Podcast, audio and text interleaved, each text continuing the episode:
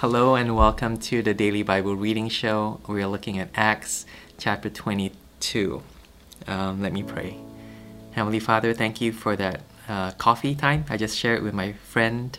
Thank you that we were able to share you know, our lives, share um, our vision uh, for your ministry here in Cambridge, and pray, Lord, that you will guide us in the next steps. Help us to be encouraging, help us to be loving, and help us to always be focused on Christ. We pray this in Jesus' name. Amen.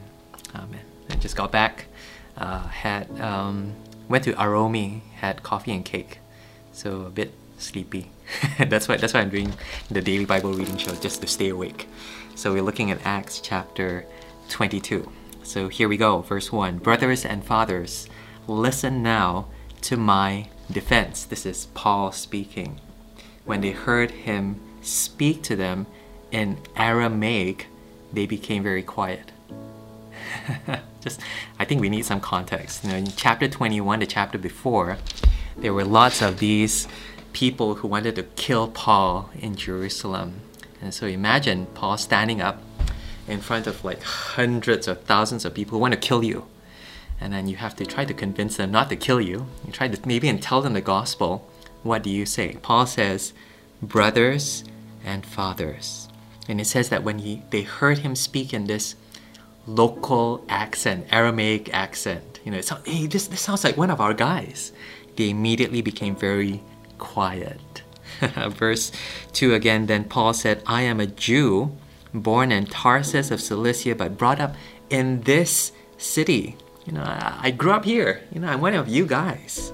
Under Gamaliel, I was thoroughly trained in the law of our fathers and was just as zealous for God as any of you are today.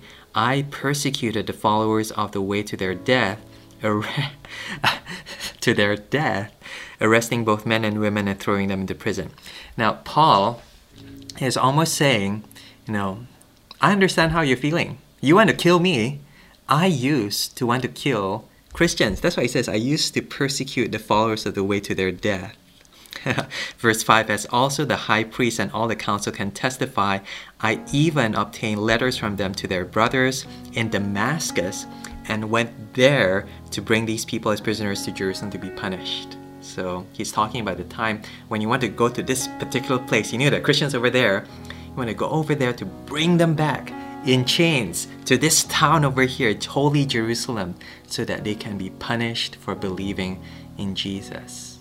So again, Paul is speaking to people who are very zealous for God, who want to kill him, saying, you know, I did exactly the same thing you did. I had the same zeal, but also the same hatred in my heart. I think that's why.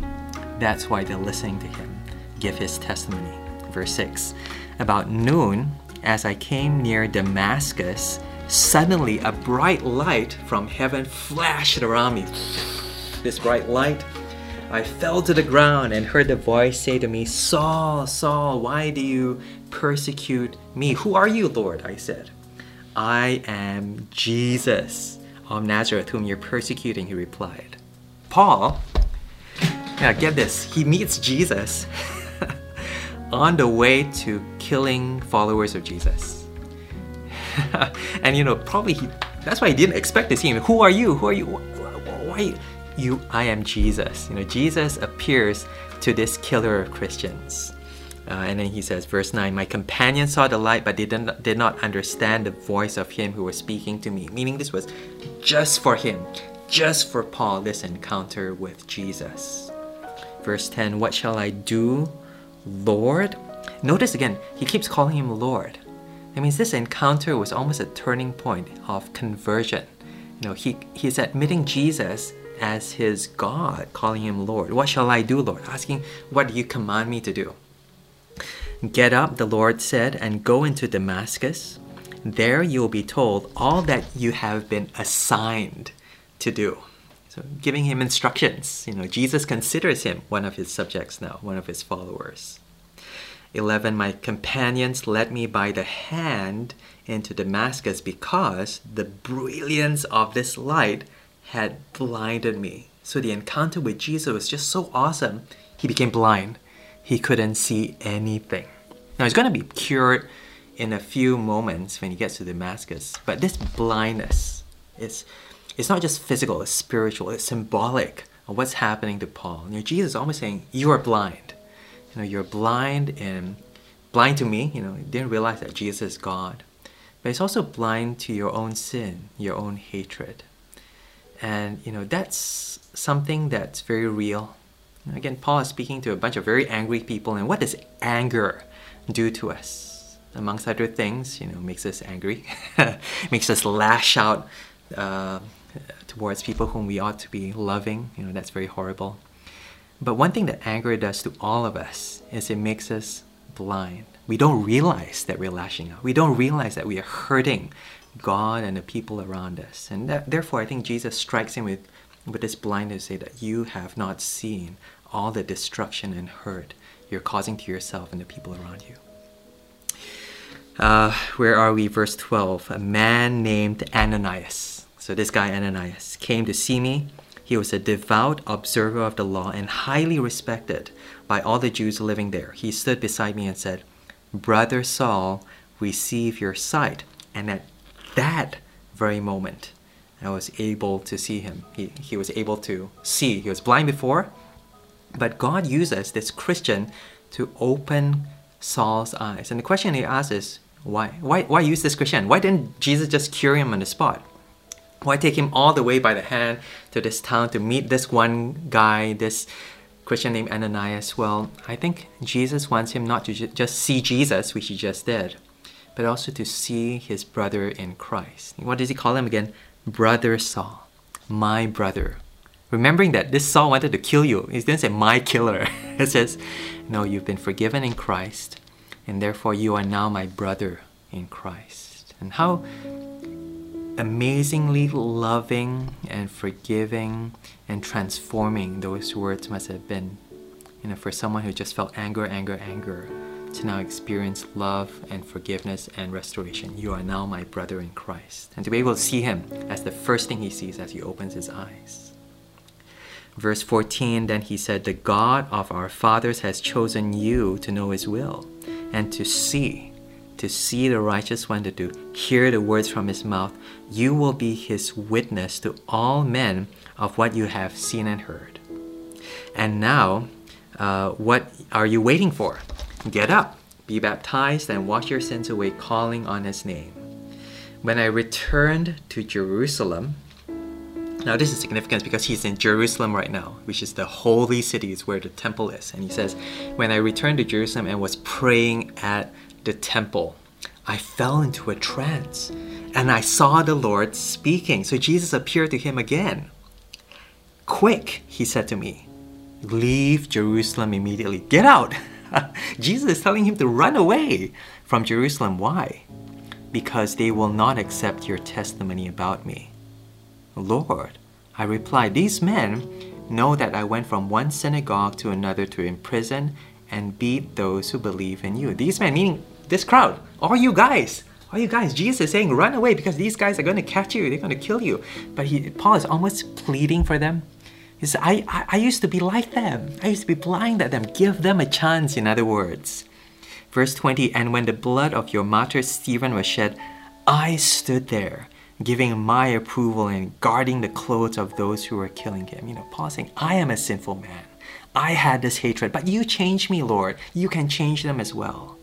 What does Jesus say to that? Verse 21 Then the Lord said to me, Go, I will send you far away to the Gentiles. The crowd listened to Paul until he said, This, this meaning go, send you to the Gentiles. Then they raised their voices and shouted, Rid the earth of him, he's not fit to live. And uh, I'll stop there. And they want to kill him. Why? Is it because Jesus said they won't listen to you? No, no, they were still listening to him when Jesus said they won't listen to you. No, it's when Jesus said this, verse 21, I will send you far away to the Gentiles. You know, they cannot imagine. Now, here are people who cannot imagine God loving someone other than me. but you know, this is just the gospel. You know, the gospel is God loving people who don't love Him, you know, who don't respond to Him, who aren't His people, making them His people. And more than that, the gospel sends people who are unlovable to speak to other people who are also unlovable. That probably doesn't make sense. Well, I mean, you know, Paul is preaching to his own people. It's almost like a Chinese person preaching to the Chinese church. And then the Chinese church rejecting this Chinese person, and Jesus says, Go to the English, go to the non Chinese. And you say, But why? You know, we are the same people, we should be able to understand each other. But but that's just not the gospel way. The gospel way is God sending you to other people, other nations, so that they too will hear something that maybe you've heard before and taken for granted, but so that you will be the way in which God will minister to them. I didn't I didn't explain that properly, uh, but yeah, forgive me. anyway, what do we learn from it? What do we learn from it? I think we learn about uh, hatred. Hatred. Let's put it that way. You know, they they hate him and then they end up hating him still even more. But um, they end, but it's slightly different towards the end. You know, it starts with the hatred of God and the hatred of God's workers, Paul, but it ends with Paul willing to take that hatred upon himself. Because that's what Jesus did on the cross. Jesus took our sin upon himself, our hatred upon himself, and our judgment upon himself so that we can be loved. And there's this kind of transformation happening in Acts chapter 22, whereby God opens our eyes to see our hatred towards others, and then God opens our hearts so that we can receive the hatred from others. You know, that's, um, you know, you wish that you, God opens our eyes to see love and then opens our hearts to be able to receive love. But the gospel is such that it's coming to hateful people, bad people, and that's me and you. And it's that transformation that happens within us that then infects the people around us, that they too are transformed, such that they transform from hateful people to loving people to people loved in Christ. Uh, sorry, you know, it's kind of random, uh, but I, I, I, don't know, just, just my thoughts looking at Acts chapter 22. I think it's a very special chapter that just, you know, uh, reminds me that when I'm tempted to criticize other people for their hatred, you know, things like racism, oh, you shouldn't be hating other people. First of all, God says, hey, that's the same kind of hatred you have in your heart. And therefore, when you encounter that outside of you, you should be willing to take it in so that you can help them, you know, see as well their own hatred, but also see God's love working in their lives. Very interesting dimension and strategy that God has for the gospel. That, but that's what He does in Christ, isn't it? Yeah. Let's pray. Uh, Lord, this is so, so difficult to do because it's just easier to criticize and to condemn, but you ask us to love and to be patient. So, first of all, help us to understand this inside of ourselves, to have that forgiveness inside of ourselves, and then to look towards the people whom we love, to give them almost permission you know, to be open and maybe even to hate us, but then to respond with the gospel and with the love of Christ. Help us to do this in Jesus' name. Amen. Amen. Thank you for staying this this far. Uh, that was a bit random, a bit long, but take care. God bless. Bye.